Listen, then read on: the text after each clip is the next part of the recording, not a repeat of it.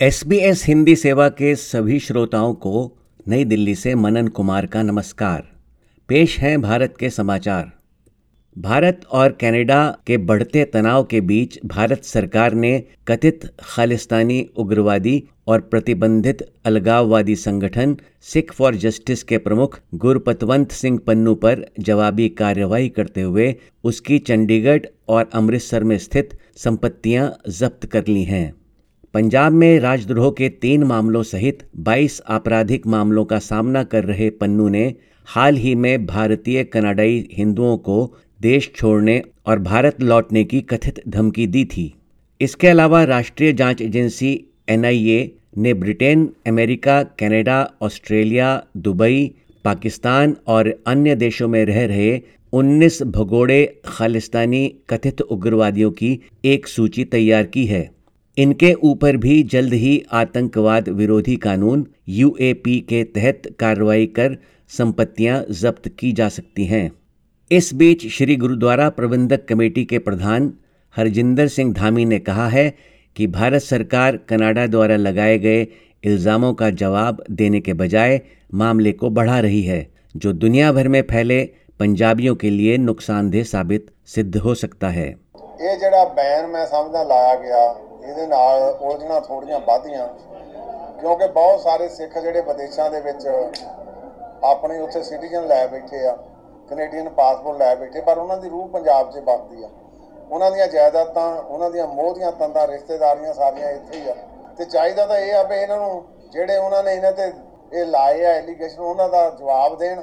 ਪਰ ਆਪਾਂ ਇਹ ਉਲਝਣਾਂ ਨੂੰ ਵਧਾ ਰਹੇ ਆ ਤੇ ਇਹਦੇ ਵਿੱਚ ਮੈਂ ਸਮਝਦਾ ਸਭ ਤੋਂ ਵੱਡਾ ਜੇ ਨੁਕਸਾਨ ਆ ਤੇ ਉਹ ਪੰਜਾਬੀ ਭਾਈਚਾਰੇ ਦਾ ਤੇ ਚਿੱਚੇ ਤੌਰ ਤੇ ਸਿੱਖਾਂ ਦਾ ਵੀ ਆ भारत ने चीन द्वारा अरुणाचल प्रदेश के तीन खिलाड़ियों को वीज़ा नहीं दिए जाने की कड़ी निंदा की है चीन ने अरुणाचल प्रदेश की तीन महिला वुशु खिलाड़ियों नियमान वांगसू ओनिला तेगा और मेपुंग लामगू को एशियाई खेलों के लिए एक्रेडिटेशन देने से इनकार कर दिया था भारत के विदेश मंत्रालय ने कड़ी प्रतिक्रिया जताते हुए कहा कि अरुणाचल प्रदेश भारत का अभिन्न अंग है और रहेगा। विदेश मंत्रालय के प्रवक्ता अरिंदम बागची की ओर से जारी वक्तव्य में भारत ने अपने हितों की रक्षा के लिए उपयुक्त कदम उठाने के अपने अधिकार पर ज़ोर देते हुए चीन के सामने अपना कड़ा विरोध दर्ज कराया। उन्होंने चीन पर जानबूझकर भारतीय एथलीटों को निशाना बनाने का आरोप लगाया। उन्होंने कहा कि यह एशियाई खेलों की भावना और अक्षर दोनों का उल्लंघन है और साफ़ तौर पर सदस्य देशों के प्रतिस्पर्धियों के खिलाफ भेदभाव दिखाता है। प्रतीक स्वरूप भारत ने केंद्रीय सूचना, प्रसारण और खेल मंत्री अनुराग ठाकुर का चीन दौरा भी रद्द कर दिया है। श्री ठाकुर ने पत्रकारों से बात करते हुए कहा कि आप देख सकते हो कि मैं चीन में नहीं हूँ। मैं कोयम्बटूर में हूँ और अपने खिलाड़ियों के समर्थन में हूँ। एक देश का ऐसा पक्षपातपूर्ण रवैया जो ओलंपिक चार्टर के खिलाफ है स्वीकार्य नहीं है।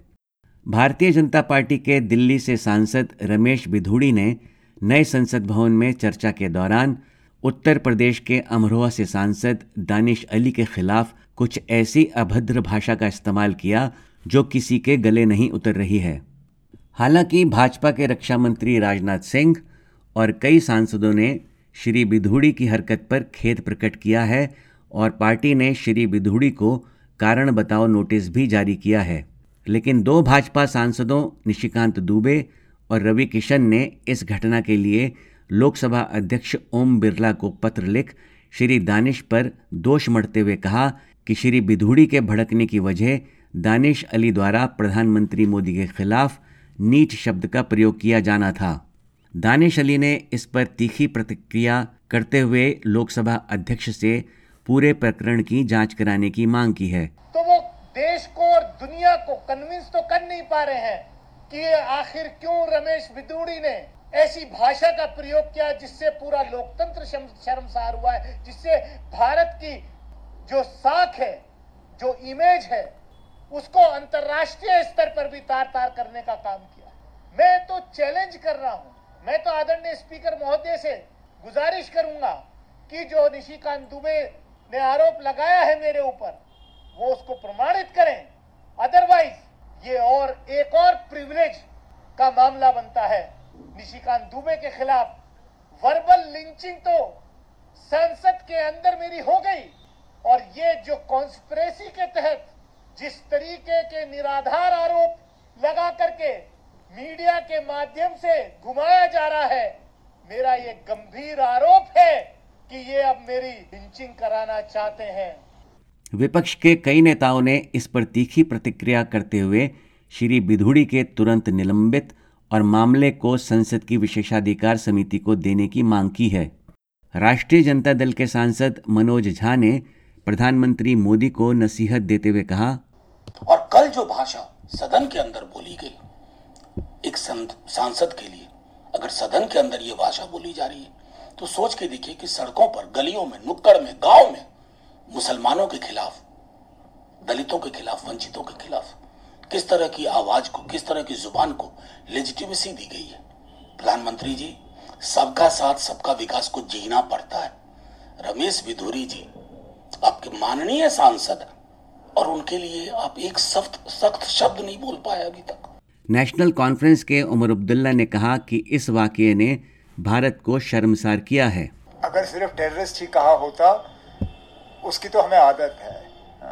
आप मेरा सोशल मीडिया देखिए तो टेररिस्ट बुलाने में तो ये थकते नहीं है, लेकिन उसके साथ जो जो कहा मैं आपके चैनल को तो लोग देखते हैं। मैं वो अल्फाज यहाँ दोहराना नहीं चाहता हूँ, लेकिन शर्मिंदा भी होता हूँ कि पार्लियामेंट में इस तरह के अल्फाज इस्तेमाल किए गए। नाराज़ भी होता हूँ, क्योंकि आखिरकार ये तमाम मुसलमानों के खिलाफ ये अल्फाज इस्तेमाल हुए। समझ में नहीं आता वो लोग जो बीजेपी के अंदर हैं मुसलमान या बीजेपी के साथ जुड़े हुए हैं, वो किस तरह ये बर्दाश्त करते इससे पता चल जाता है कि इन लोगों के मुसलमानों के तहत सोच क्या है। वो हमारे बारे में क्या सोचते भाजपा सांसद और भारतीय कुश्ती महासंघ के पूर्व प्रमुख ब्रिजभूषण शरण सिंह, महिला पहलवानों के यौन शोषण के मामले में फंसते नज़र आ रहे हैं। दिल्ली की एक अदालत में दिल्ली पुलिस ने उन पर गंभीर आरोप लगाते हुए कहा कि ब्रिजभूषण को पता था कि वो क्या कर रहे हैं। दिल्ली पुलिस ने तर्क देते हुए कहा कि जो सबूत और साक्ष्य पेश किए गए हैं, वे ब्रिजभूषण के खिलाफ आरोप तय करने के लिए पर्याप्त हैं।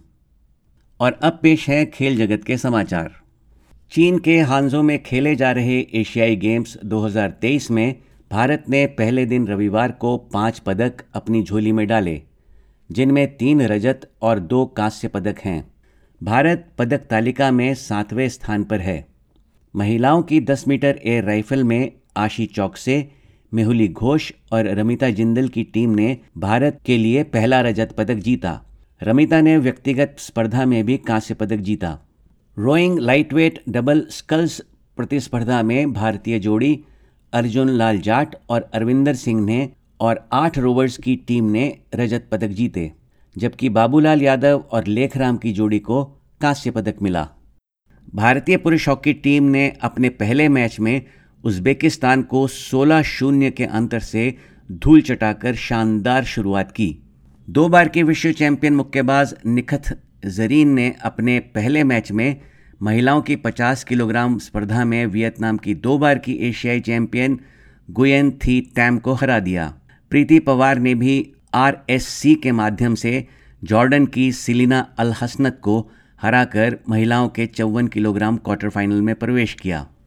भारत ने रविवार को शानदार बल्लेबाजी करते हुए दूसरे वनडे मैच में ऑस्ट्रेलिया को निन्यानवे रन से हराकर तीन मैचों की श्रृंखला में दो शून्य की अजय बढ़त बना ली है। पहले बल्लेबाजी करते हुए भारत ने शुभमन गिल और श्रेयस अय्यर के शतकों की मदद से तीन सौ निन्यानवे रन बनाए। ऑस्ट्रेलिया की टीम को बारिश की रुकावट के कारण दिक्कत आई, जिसके फलस्वरूप उन्हें 33 ओवर में 317 रन का संशोधित लेकिन मुश्किल लक्ष्य मिला। रन गति तेज करने और बढ़िया गेंदबाजी के चलते ऑस्ट्रेलिया 28.2 ओवर में 217 रन पर ही ऑल आउट हो गई। इसी के साथ समाचार समाप्त करने की अनुमति दीजिए। नमस्कार।